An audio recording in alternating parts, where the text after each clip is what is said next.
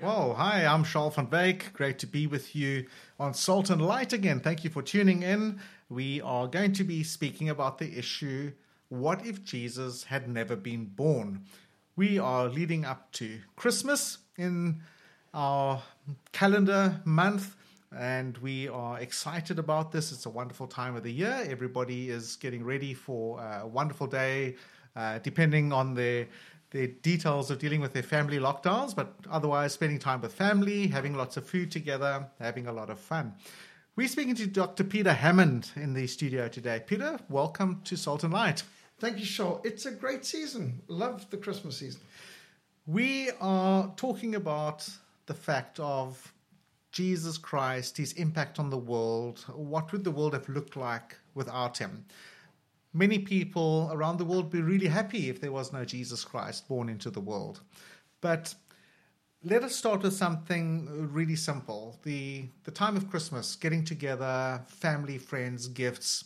Are we are we way offline as Christians celebrating this great day of the birth of Christ?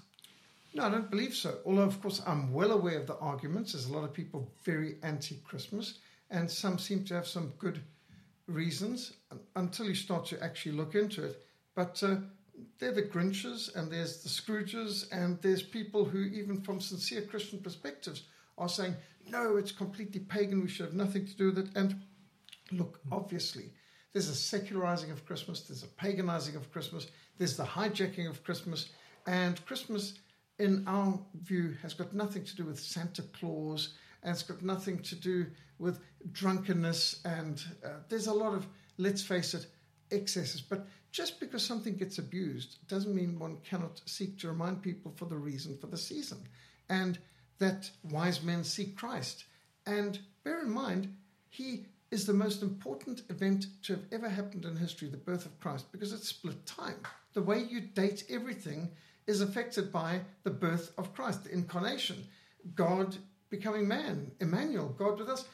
The fact that you write the date 2020, 2020 what? Hmm. 2020 years since the coming of Christ.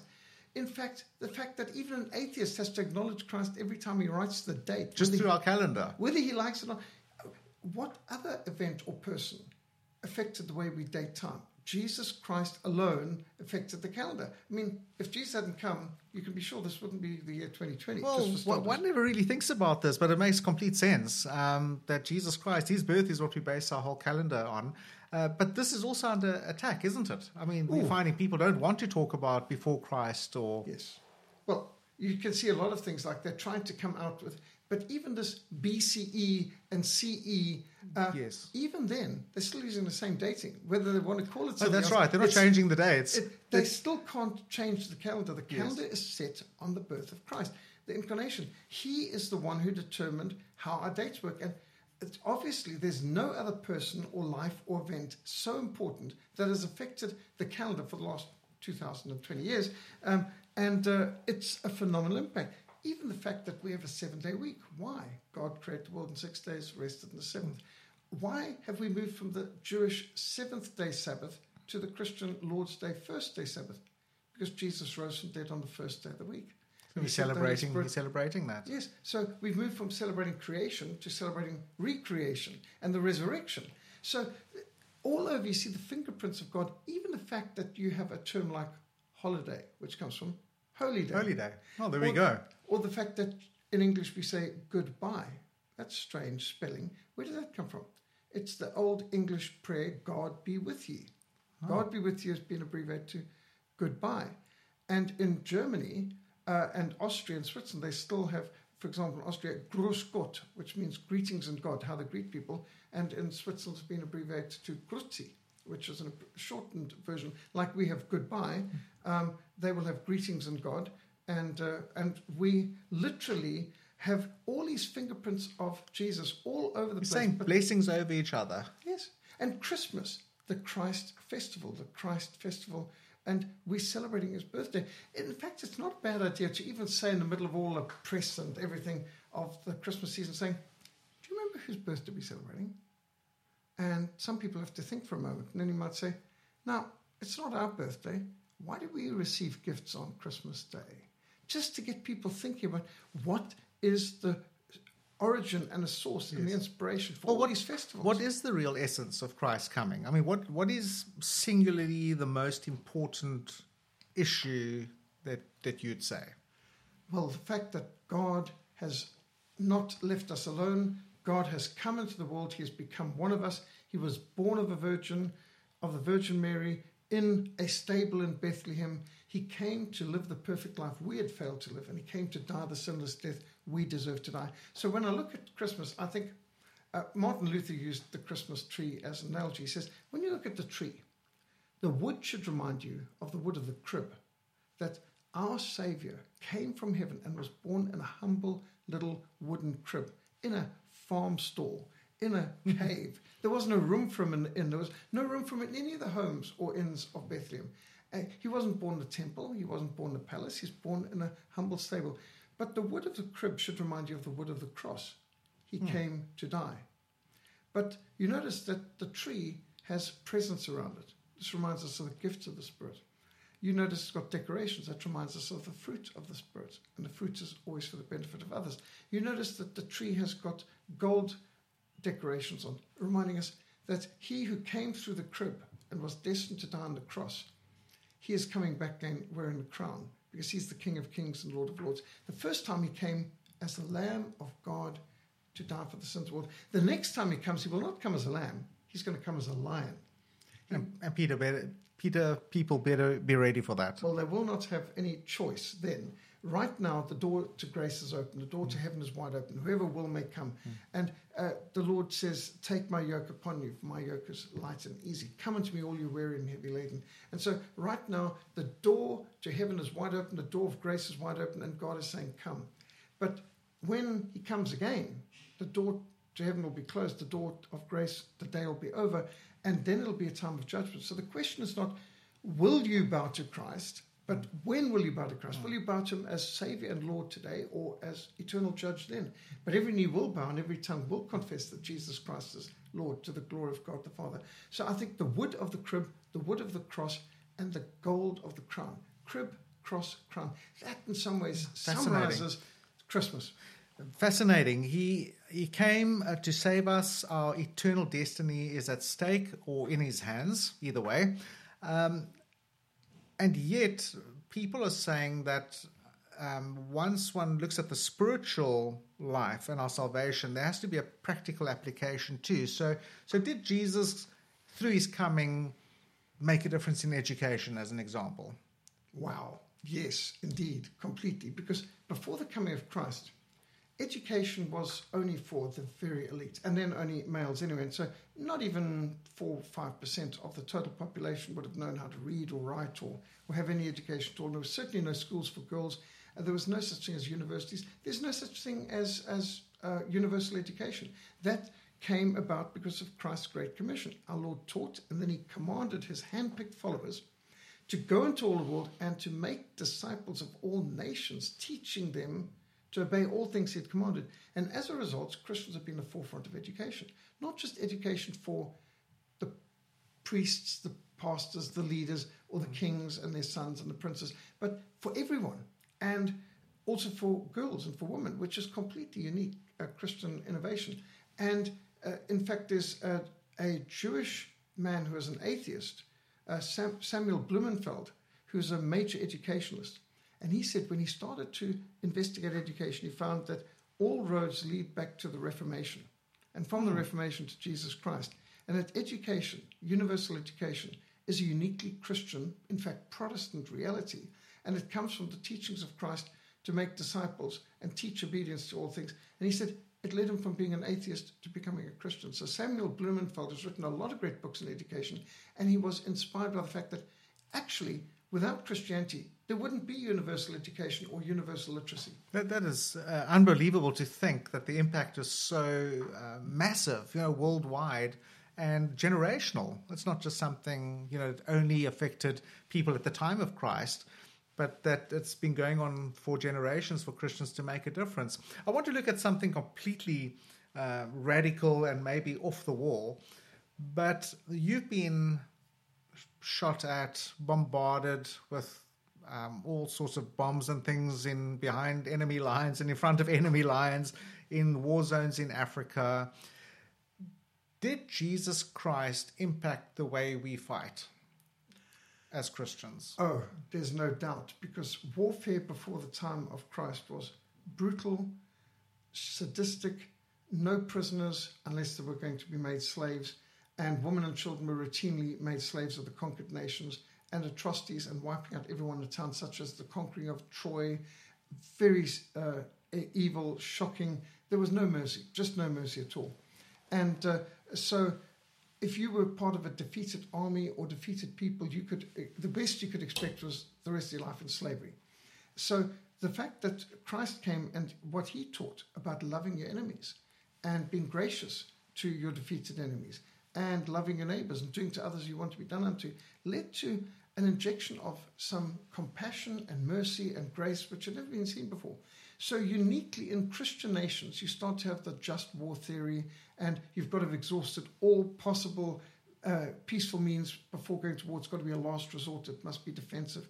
And then they came out with Christian principles like the Geneva Conventions and the Hague Rules on Warfare, which included things that, oh, it would have been nice if they'd followed this in the 20th century, but that you did not target civilians and you did not uh, target churches or cultural centers or schools, and uh, civilians were to be protected, and prisoners were to be given uh, prompt medical care and uh, given the same amount of food and uh, clothing and access to a good uh, protection from the elements. So, in fact, you saw Christian nations started to wage war in a far more limited way, and war is bad enough. Sure. But to inject some mercy and grace, and a, a captured prisoner could generally in when Christian nations were involved, expect decent treatment and to get home and see their family again afterwards.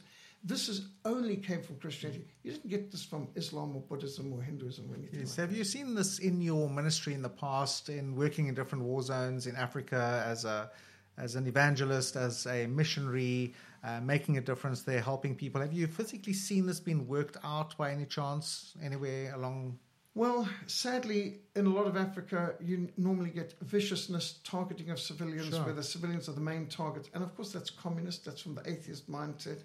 Uh, my father said during the Second World War in North Africa, and he was all six years involved in the Eighth Army, in North Africa, Italy, and he said there would be a ceasefire on Christmas Eve and Christmas Day. We'd actually often go out and play soccer with Afrika Korps, and they'd be swapping of ration packs and showing pictures of your family. And it was this because we'd sing Silent Night together, and uh, they'd sing in German, we'd sing in English. And he said they were gentlemen, they were decent people, and there was compassion. And you'd often have that they were treating our wounded in the no man's land, we were treating theirs. We'd be walking past one another after battle, and it was a compassion. For example, uh, you'd get Marseille, one of the great German fighter aces who had 150 air victories. If he shot down a British pilot and uh, he knew, or in many cases was Rhodesian and South African actually, in North Africa, uh, he would actually send information that would go where the man went down so that if it was on the other side that they could get help to him and uh, if it was on German side that they'd um, immediately be sending out people to help because they knew the desert elements and that heat, thirst, you could die in such a short time uh, without water and access to medicines. So uh, there was this compassion for the other side, which, and, and my father said, we felt more compassion for our enemies than we did for our families and politicians back home who'd sent us here and put us in harm's way because they were fighting the same elements we were the heat and the dust and the dirt and the, and the sun and the thirst. And he said, uh, because there were Christians on both sides, there was a compassion. Now, I don't think in the wars in Africa you've seen it much because you've often got atheists or animists uh, on the other side or those with pagan religions. But where there are Christians on both sides, the whole attitude changes. That's it's uh, amazing to hear that kind of thing, and this is literally in some of us. It's happened in our lifetime that we've had this sort of um, movement from almost a gentleman's Christian perspective in that world to um, you know absolute chaos under certain circumstances. And uh, either way, but there again, you know, our biblical worldview, which comes through Christ, um, that impact is you can't believe that it actually can make a difference in war zones. But then, what about the poor? What about economics? Um, so many people look at us. I, I literally had a conversation with an atheist on one occasion, and he said to me, "I'm," he says, "Our people are suffering. We don't have jobs. We don't have food to put on our tables." And he said, I used to be a Christian, but I don't believe in Christ anymore because the teachings of the Bible and of Christ doesn't affect us in any way. It doesn't affect our circumstances. We're poor people and nobody's helping. The Christians aren't helping. So, economics, the poor, did Christ impact that world? Enormously. There was no concept of charity before the time of Christ.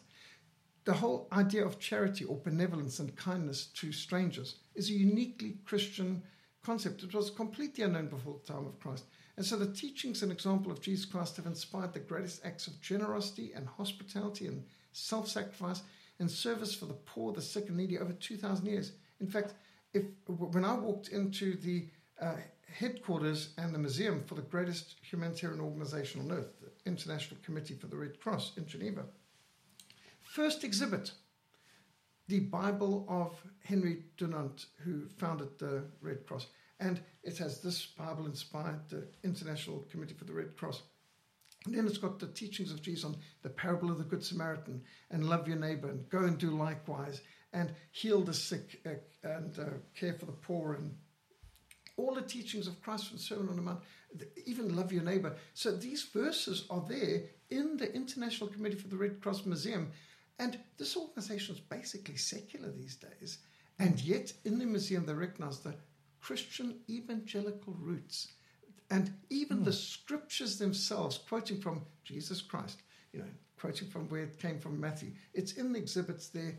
And, and that's honest and, because that's true. You would, where on earth would you have gotten the inspiration to be kind to even your enemies and to strangers?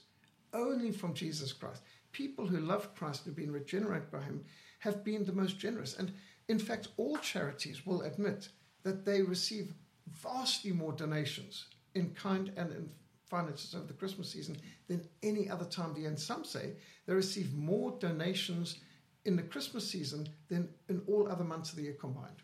More in one month than the other 11 months. That is it. That's fascinating. Fascinating. But Jesus Christ has, has had a massive impact on our world. We've been speaking about uh, lots of different facets. Uh, how about the world of politics or government. One would literally look at that and say, well, Christ came to save us, it was a spiritual salvation. Is there any impact in the world of governance? Enormously. Just take Jesus' teaching that the, the rulers of the Gentiles lord it over them and call themselves benefactors. But you are not to be like that. The greatest amongst you should be like the youngest and, should, and the one who serves should be the one who rules should be like the one who serves. And so Jesus in Matthew uh, 20 and in Luke 22 makes it clear that a, a ruler in the civil sphere is to be the servant. And this is where the concept comes from of a civil servant. And in fact, the term cabinet minister and prime minister comes from that concept of servant because what is a minister? It's another word for servant. In fact, the same word is used in Romans 13 or 1 Peter 2 uh, and in, in uh, Matthew 20 and Luke 22, servant, deacon. The same word used in the church for a deacon who serves in the church. So the man in society who is to be a ruler is to be a civil servant. He's to be a civil deacon. He's to be, uh, as the minister in the church is to be the minister of grace, the minister in the state is to be a minister of justice. And it's for this reason that you have a prime minister. In Britain, for example, meaning the first servant. And I remember receiving, maybe you did too, in the old days, letters from a cabinet minister signed, Your humble servant. Mm. Now, that's uniquely Christian. Now, I know that these days a lot of our politicians are hardly humble, nor are they servants, and the thought probably hasn't crossed their mind to be a servant. But for centuries, the concept of, of government being civil servants comes from teaching of Jesus. But not only that, his teaching on the depravity of man has led to the principles of checks and balances and limited power. And Jesus said to Pontius Pilate, You would have no power over me unless it had been given to you from above. Hmm. And so Jesus reminded all authority comes from God. It's limited, it's delegated, and it's answerable to God. One day you will stand before Almighty God, the eternal judge, and give an account of how you've ruled, whether you're a judge in the court or a prime minister, president, a cabinet minister, member of parliament, city council, whatever it is, you will give an account to God. And this has, of course, put some fear and responsibility and restraint on, on civil governments. And it's for this reason that the Protestant reformers in particular brought about separation of powers to a unique extent. So in South Africa, we have our legislative capital in Cape Town, we have Parliament, we have our executive capital in Pretoria, that's where union buildings are, and we have our judicial capital in Bloemfontein, that's where the High Court is. Now, why did we separate our three branches of government over 1,500 kilometers? And for that matter, why have we separated geographically? Why have we separated at all? Well, this is a uniquely Protestant concept that in the Bible we read that, and there's a famous Christmas verse, Isaiah 9, verse 6 and 7. For unto us a child is born, unto us a son is given, and the government will be upon his shoulders. And he will be called Wonderful Counselor, Mighty God, Everlasting Father, and the Prince of Peace. Of the increase of his government and peace, there'll be no end. Now, notice the government will be upon Christ's shoulder. Now, what does this mean? Well, he's the real government. He's the capital G government. He's the one who determines when the sun rises, when it sets, whether you live or die, how you die, where you go after you die. Uh, he is the one who makes the rain to fall and the ground to produce food. And so the real government is God, ultimate government. But he has delegated some tasks self government, family government, church government, and civil government. All answerable to God, all delegated, all limited. But we also read in Isaiah 33, verse 22, that the Lord is our judge, the Lord is our lawgiver, the Lord is our king. He will save us. And so we see God has revealed his government in executive, legislative, judicial. And for this reason, that's why Britain, Switzerland, Protestant countries separate their powers into you've got the executive branch of government, you've got the legislative, always an upper and lower house, because in Israel you had the upper house, which was hereditary, the lower house, which was elected. And then you had the judiciary, which is separate. And so in Switzerland and South Africa, we geographically separated these branches of government. I know that this frustrates communists who want centralized control, but it's a purpose of limiting and having checks and balances. And this flows from the biblical teaching of depravity of man, holiness of God, and the Trinitarianism of dividing government into three parts. This is so encouraging to hear this impact. It's just uh, actually unbelievable because one doesn't learn about these things in your normal educational process of studying anymore. Um, and it, it, just seems so unique um, that it's it's almost unbelievable to the impact of Christ on us. What um, well, let's let's go back to Scripture. All authority in heaven and on earth has been given to Christ. Therefore, we must go make disciples of the nations. Now, we are big in church planting. Um, Christians have been doing that all over the world with uh, local churches springing up all over the world. Are they making a difference in their spheres of influence? Well, yes. According to us being called to make disciples of the nations certainly the churches are doing phenomenal work, some better than others. And of course, it depends how deep you go. Sometimes the criticism is many churches are miles wide and inches deep. And uh, obviously, I think the church has done a better job of evangelism and not as good a job of discipleship. And in many cases, many local churches, they aren't doing enough of studying the whole counsel of God and applying the Lordship of Christ to all areas of life, including economics, crime and punishment, entertainment, judiciary, everything. And that's what we should do. The whole church should be taking the whole gospel to the whole world. And in many cases, what you've got is some parts of the church taking some of the gospel to some of the world. So we can certainly improve. We can definitely improve. In previous generations, the church has had a better impact because you can see uh, 19th century missionary movement, they converted cannibals, kings bowed down to Christ, whole nations were converted, phenomenal expansion of the gospel. 20th century, we've been pretty good at increasing numbers, but the quality and impact seems to have gotten a lot less. The, the depth is yeah. not there. And part of it is not as great a concept of God. And in many ways, God has been almost reshaped in our mind. And uh, the church has gone from seeking to worship and serve God to mostly what can God do for me? Health and wealth, name it, claim it, and frame it, shallow, superficial, selfish, materialistic, prayer of Jabez, bless me kind of. Now, that's a bit of a distortion of the gospel. That's not the real that's not a book of Acts Christianity. That's not what you see in the epistles. So uh, some churches are having a great impact. Others, I'm afraid, are maybe having a negative impact. But the fact is, the church is growing worldwide. We need a back to the Bible reformation and a spiritual revival for the church to appreciate its heritage and also to communicate the whole counsel of God. How many churches are Great Commission churches making disciples, teaching obedience to all things the Lord has commanded? So, obviously, this is why we need biblical worldview seminars and summits, and why we need people to really get back into studying every book of the Bible. Well, you're going to be running a summit pretty soon. Um, what is it about? Are the issues we've been discussing today part of the training, part of the worldviews, part of the ideas that will be taught? Very much so, because biblical worldview summits are great fun, and it's body, mind, and spirit, and it's it's not only important lectures with guest speakers from around the world and so on, but it's lots of team building, practical discussions, obstacle crossing, problem solving, interactive, including getting folks on the streets and doing actual outreaches, which some say afterwards is the highlight of the whole thing. Yes. Amazing how many people put PT and outreaches as the highlights of the camps, which, which you wouldn't think everyone would say, but it, it's I think because it's so unique. Many camps are just about how to have fun.